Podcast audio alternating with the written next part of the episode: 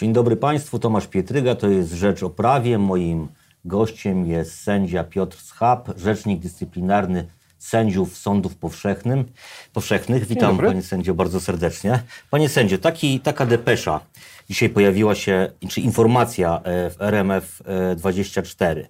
Krajowa Rada Sądownictwa podczas decydowania o awansach sędziowskich korzystała z materiałów, które dostarczała internetowa hejterka Emilia.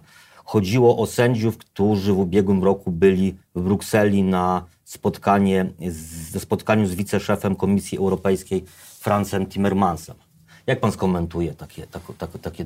Mm, nie miałem żadnych informacji na temat tego, że Krajowa Rada Sądownictwa korzystać mogła z tego rodzaju informacji. Ja rozumiem, że mm, nie chodziło tutaj o procedurę awansową, ale o czynności Krajowej Rady Sądownictwa podejmowanej w związku z e, udziałem określonych sędziów e, w spotkaniu z wiceszefem Dokładnie. Komisji Europejskiej. Nie miałem takiej informacji. Mhm. A czy pan jako rzecznik teraz jakoś yy, będzie jakieś postępowanie wyjaśniające, czy ta sprawa jakby jest poza, poza panem? Jak, jak to wygląda? Yy, powiem tak, jestem rzecznikiem dyscyplinarnym sędziów sądów powszechnych. Ja oczywiście jestem zobowiązany do prowadzenia mhm. czynności służbowych wówczas, gdy ustalone zostanie, względnie istnieją przesłanki do ustalenia, a w każdym razie do weryfikacji, mhm. czy dane zachowanie mogące stanowić delikt dyscyplinarny Mhm. podjęte zostało przez sędziów. Mhm. E, mamy tutaj informacje wyłącznie o tym, że określone informacje e, były wykorzystywane przez Krajową Radę Sądownictwa. Mhm. Odniesienie tego do poszczególnych sędziów mhm. wymagałoby dalszych e, przesłanek ewentualnej aktywności rzecznika dyscyplinarnego. Krótko mówiąc, ta depesza mhm. to byłby jedynie wstęp do tego, aby rozważać mhm. E, poczynienie takich ustaleń. Panie sędzio, bo jest pan e, centralną osobą, jeśli chodzi o inicjowanie postępowań dyscyplinarnych. I znalazł się pan w takim w szczególnej sytuacji się pan znajduje. I proszę powiedzieć tak generalnie, jak pan definiuje to wszystko, co się teraz dzieje wokół tej, tego całego zamieszania, nazwijmy to aferą hejterską wokół Ministerstwa Sprawiedliwości? Jak, jak pan to...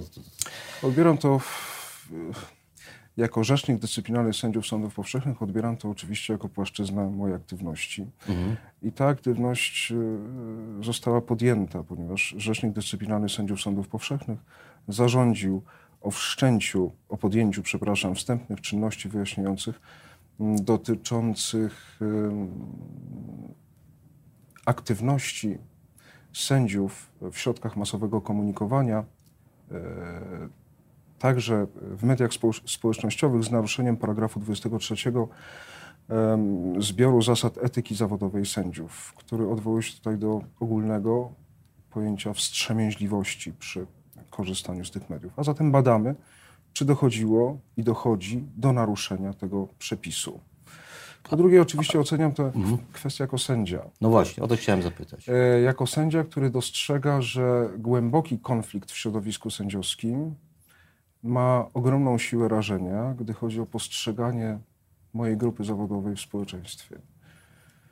Ten konflikt y, polega na podejmowaniu działań o charakterze bezwzględnym przez sędziów wobec sędziów.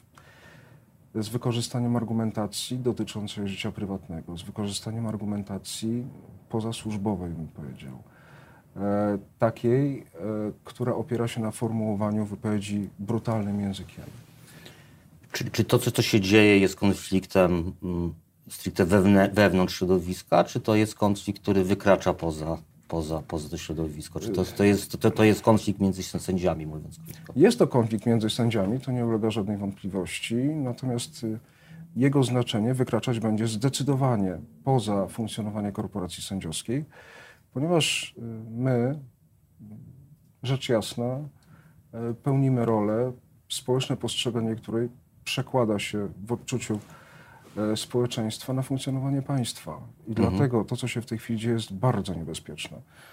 Zresztą myślę, że niezależnie od tego, jakie poglądy kto reprezentuje, to niebezpieczeństwo i potencjalny ładunek zła, jaki wynika z publicznego rozgrywania tego konfliktu, jest wiadomy dla wszystkich. Mhm.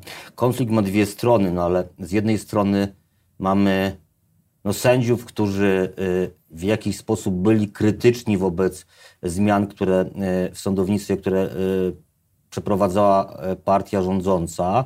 No, używano tam ostrych słów krytycznych, często wiązało to się nawet z nietolerancją, czy z takim językiem pogardy, no ale na tej drugiej szali jednak no, stało się coś znacznie poważniejszego. Tutaj wykorzystano jednak władzę, jaką daje y, y, y, sprawowanie urzędu, praca w Ministerstwie Sprawiedliwości, po to, żeby przeciwników niszczyć. I czy można postawić to na jednej szali tak łatwo? Oczywiście nikt nie stawia tego na jednej szali, ponieważ postrzeganie tej sytuacji globalnie jako konflikt w środowisku sędziów nie oznacza odstępstwa od weryfikacji tych zachowań, o których pan redaktor przed chwilą powiedział. Ja powiem tak, oczywiście jako rzecznik dyscyplinarny zobowiązany do mm, przekrojowego zbadania tej sprawy pod kątem prawnym nie będę dokonywał przed sądu. Nie będę wypowiadał się o wiarygodności bądź niewiarygodności którejś z wersji wydarzeń. Natomiast pamiętajmy, że jeśli rzeczywiście doszło do wykorzystania mechanizmu władzy w konflikcie, o którym mówimy, mamy do czynienia z zachowaniem karygodnym. Mhm. Tylko karygodnym, czy też chyba pozaprawnym, prawda? Jeżeli pozaprawnym, to oczywiście karygodnym. Mhm. Znaczy można w kategoriach moralnych. E, nie, nie mówię tu wyłącznie mhm. o kategoriach moralnych, mówię tu o e, kategoriach służbowych również. Mhm. Natomiast y, pamiętajmy, że i to również musimy uwzględnić, że ci sędziowie, którzy mm, w narracji, jaka ostatnio przeważała, zostali obwinieni o hejt, o wykorzystywanie właśnie mechanizmu instrumentów władzy do, mm, do mm, wykreowania i uczestnictwa w pewnym konflikcie, bardzo stanowczo temu zaprzeczają. Mhm. E, twierdzą, że swe argumenty, iż padli ofiarą kłamstwa, mhm. takie sformułowania są używane, przedstawią w sądzie, wszczynają procesy. Yy, jednoznaczne opowiadanie się po stronie stron tego głębokiego konfliktu w chwili obecnej oczywiście wykraczać będzie poza moją rolę rzecznika dyscyplinarnego.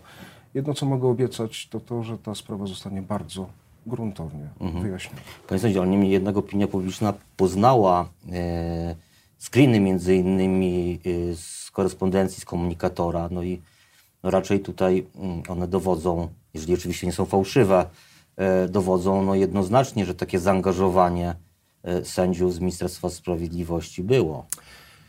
Powtarzam, jeżeli było, jeżeli te screeny, o których pan doktor w tej chwili wspomniał, nie są fałszywe, mamy do czynienia z wyłamaniem prawa. Mhm.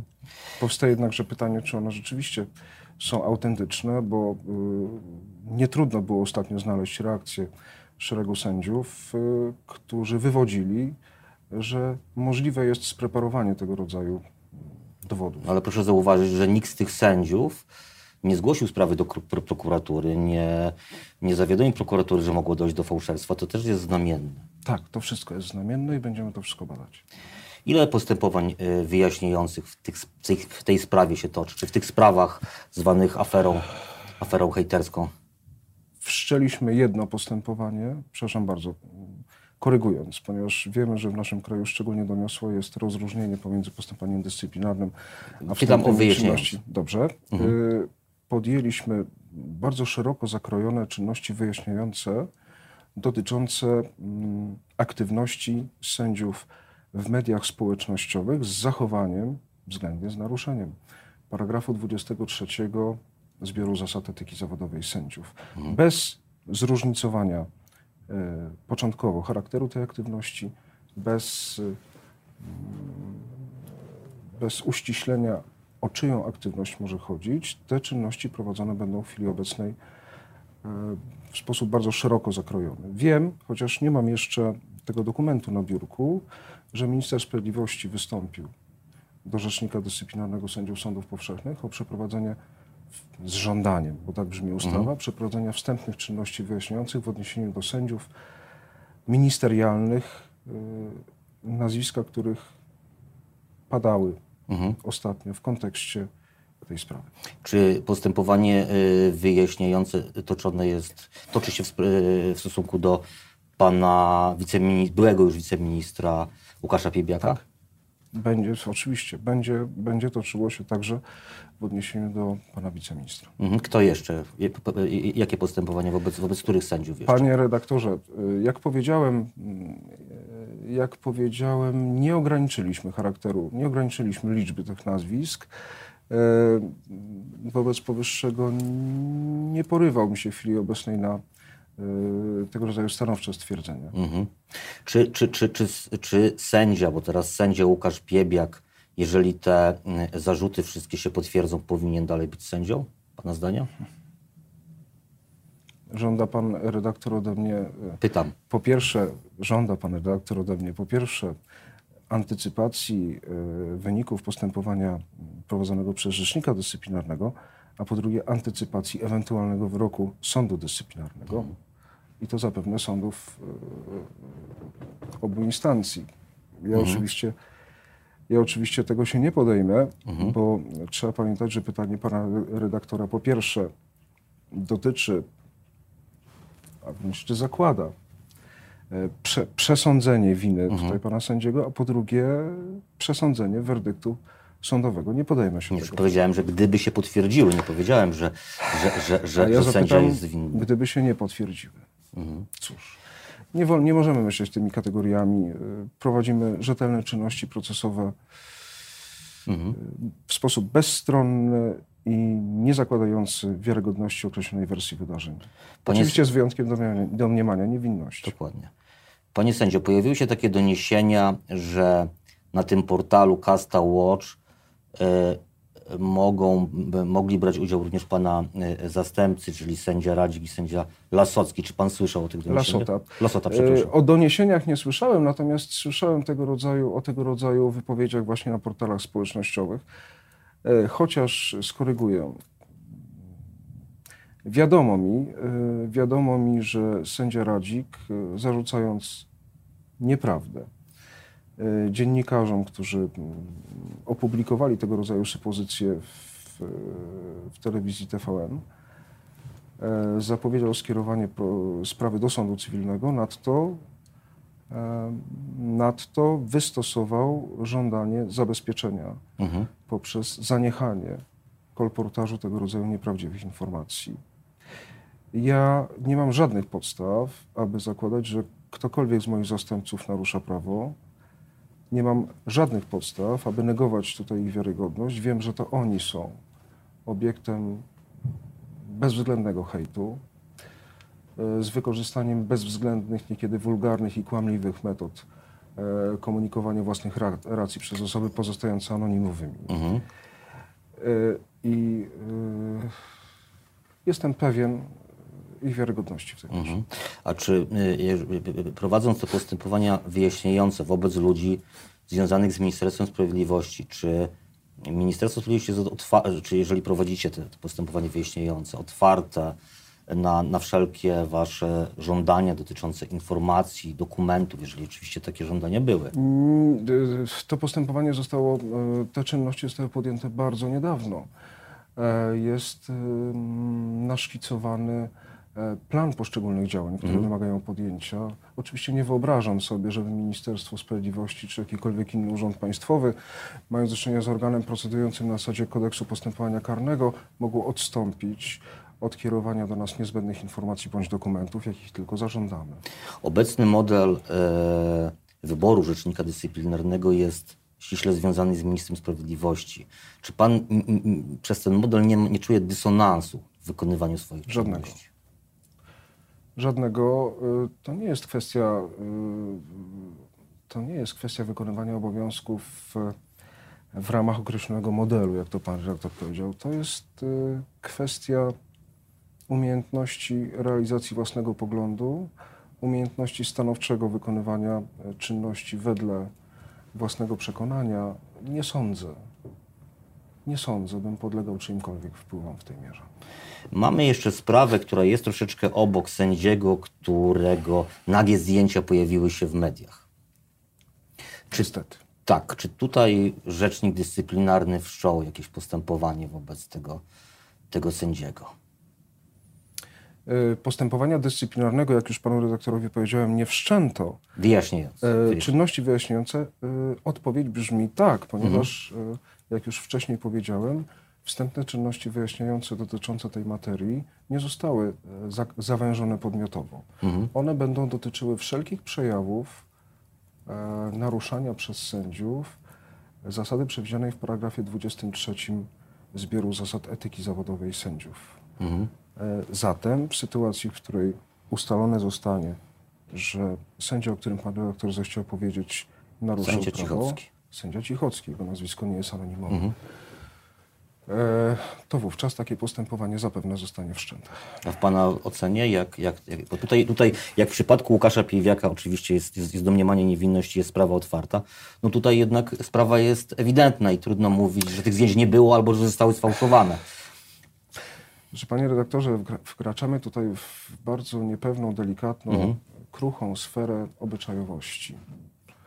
E, czy sędzia chciał naruszyć publicznie zasady dobrych obyczajów, czy sędzia tego nie chciał. Niezmiernie trudno jest w chwili obecnej podejmować taką ocenę i to w płaszczyźnie ewentualnych zarzutów dyscyplinarnych.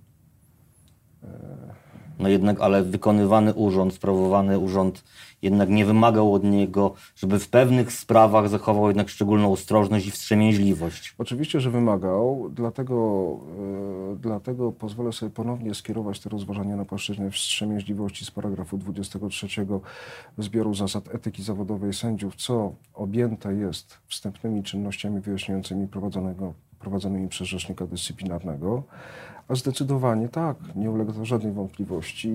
Twierdzę również, że nie ulega żadnej wątpliwości pana sędziego, o którym mowa, że ten układ okoliczności, w którym się znalazł, wymagał od niego szczególnej ostrożności. Mhm. Y, minister Sprawiedliwości Zbigniew Ziobro w odpowiedzi na całą y, tę aferę przy, przygotował projekt, czy zapowiedział przygotowanie projektu y, zmian w kodeksie etyki. Czy to jest potrzebne, jeżeli mamy już jednak pewne czy mamy już kodeks, mamy pewne wymagania wobec sędziów, czy to coś w ogóle jest to, to potrzebne? To pytanie jest trudne, ponieważ yy, uprzednio uznać należało, że w sytuacji, w której, w której zbiór zasad etyki zawodowej sędziów odwoływał się do e, poczucia wstrzemięźliwości osoby o najwyższych standardach etycznych, to miał prawo założyć, iż e, sędzia dokona dostatecznej definicji wymogu owej wstrzemięźliwości. Ingerowanie poprzez e, kazuistykę e, w pojmowanie tego pojęcia byłoby swoistym nadużyciem. Tak się mhm. wydawało do bardzo niedawna. Powstaje zasadnicze pytanie, czy przykłady dnia dzisiejszego, przykłady ostatnich dni jednak nie powinny prowadzić do powinności wprowadzenia kazuistycznych rozwiązań w tym zakresie. Mm. Mówiąc uczciwie, postrzegam tę kwestię jako niezmiernie trudną i stanowcza odpowiedź możliwa byłaby, przynajmniej z mojej strony wówczas, gdybym zapoznał się z projektem mhm. tych zapisów kodeksowych zapewne. Ale, czy, czy, ale można na to popatrzeć w taki sposób, czy nawet takie kazuistyczne zapisy powstrzymałyby sędziów którzy no, ch chcieliby, mieliby intencję, żeby nielegalnymi me metodami niszczyć swoich, swoich przeciwników, bo tu chyba ten kodeks takich, takiej, takiej sfery chyba nie zlikwiduje. Jeżeli pojawi się taka, znaczy chyba jakiś niski poziom etyki. O to właśnie chodzi, więc e, E, odpowiedni, adekwatny poziom etyczny do wymogów stawianych e, sędziemu przez społeczeństwo, sprowadza się do konstatacji, że redefinicja pojęcia wstrzemięźliwości nie byłaby celowa. Mhm. A tutaj mamy po prostu z próbą wprowadzenia kilku zupełnie stanowczych zapewne zakazów, mhm. E, które nie są prostym odzwierciedleniem tego wysokiego standardu etycznego nakładanego przez społeczeństwo na sędziów. Panie sędzio, zapytam na koniec, bo czas nam się kończy jeszcze o pana. Czy pan był ofiarą hejtu? Pan powiedział o tym na początku, że sędziowie, ci, którzy w jakiś sposób y, y, podjęli się y, y, pracy, nazwijmy to, czy służby w nowych instytucjach byli y, poddawani, czy w Ministerstwie Sprawiedliwości byli poddawani hejtowi. Czy w Pana przypadku też tak było? Jest? Powiem w ten sposób. Hejt to jest pojęcie, ja nie będę oczywiście przeciągał, hejt to jest pojęcie nie zdefiniowane ustawowo, to jest pojęcie z języka publicystyki. E, I tak jak rozumiem to pojęcie, odpowiem, że jakkolwiek jestem człowiekiem o dość dużej odporności psychicznej, to owszem byłem, jestem i zapewne będę obiektem hejtu. Anonimowego czy też otwartego? E, anonimowego raczej. Anonimowego y, w sytuacji, w której ktoś występował pod własnym nazwiskiem, y, jak dotąd wobec mnie nie przekroczył, nie przekroczył granic krytyki. Krytyki, z którą oczywiście w wielu wypadkach się nie zgadzam, natomiast nie postrzegałbym jej jako łamanie prawa. Tutaj stawiamy kropkę. Bardzo dziękuję, Dziękuję za bardzo. rozmowę. E, Sędzia Piotr Schab, rzecznik dyscyplinarny sędziów sądów powszechnych był moim gościem, a ja zapraszam na jutro na godzinę dziewiątą na Rzecz o Polityce.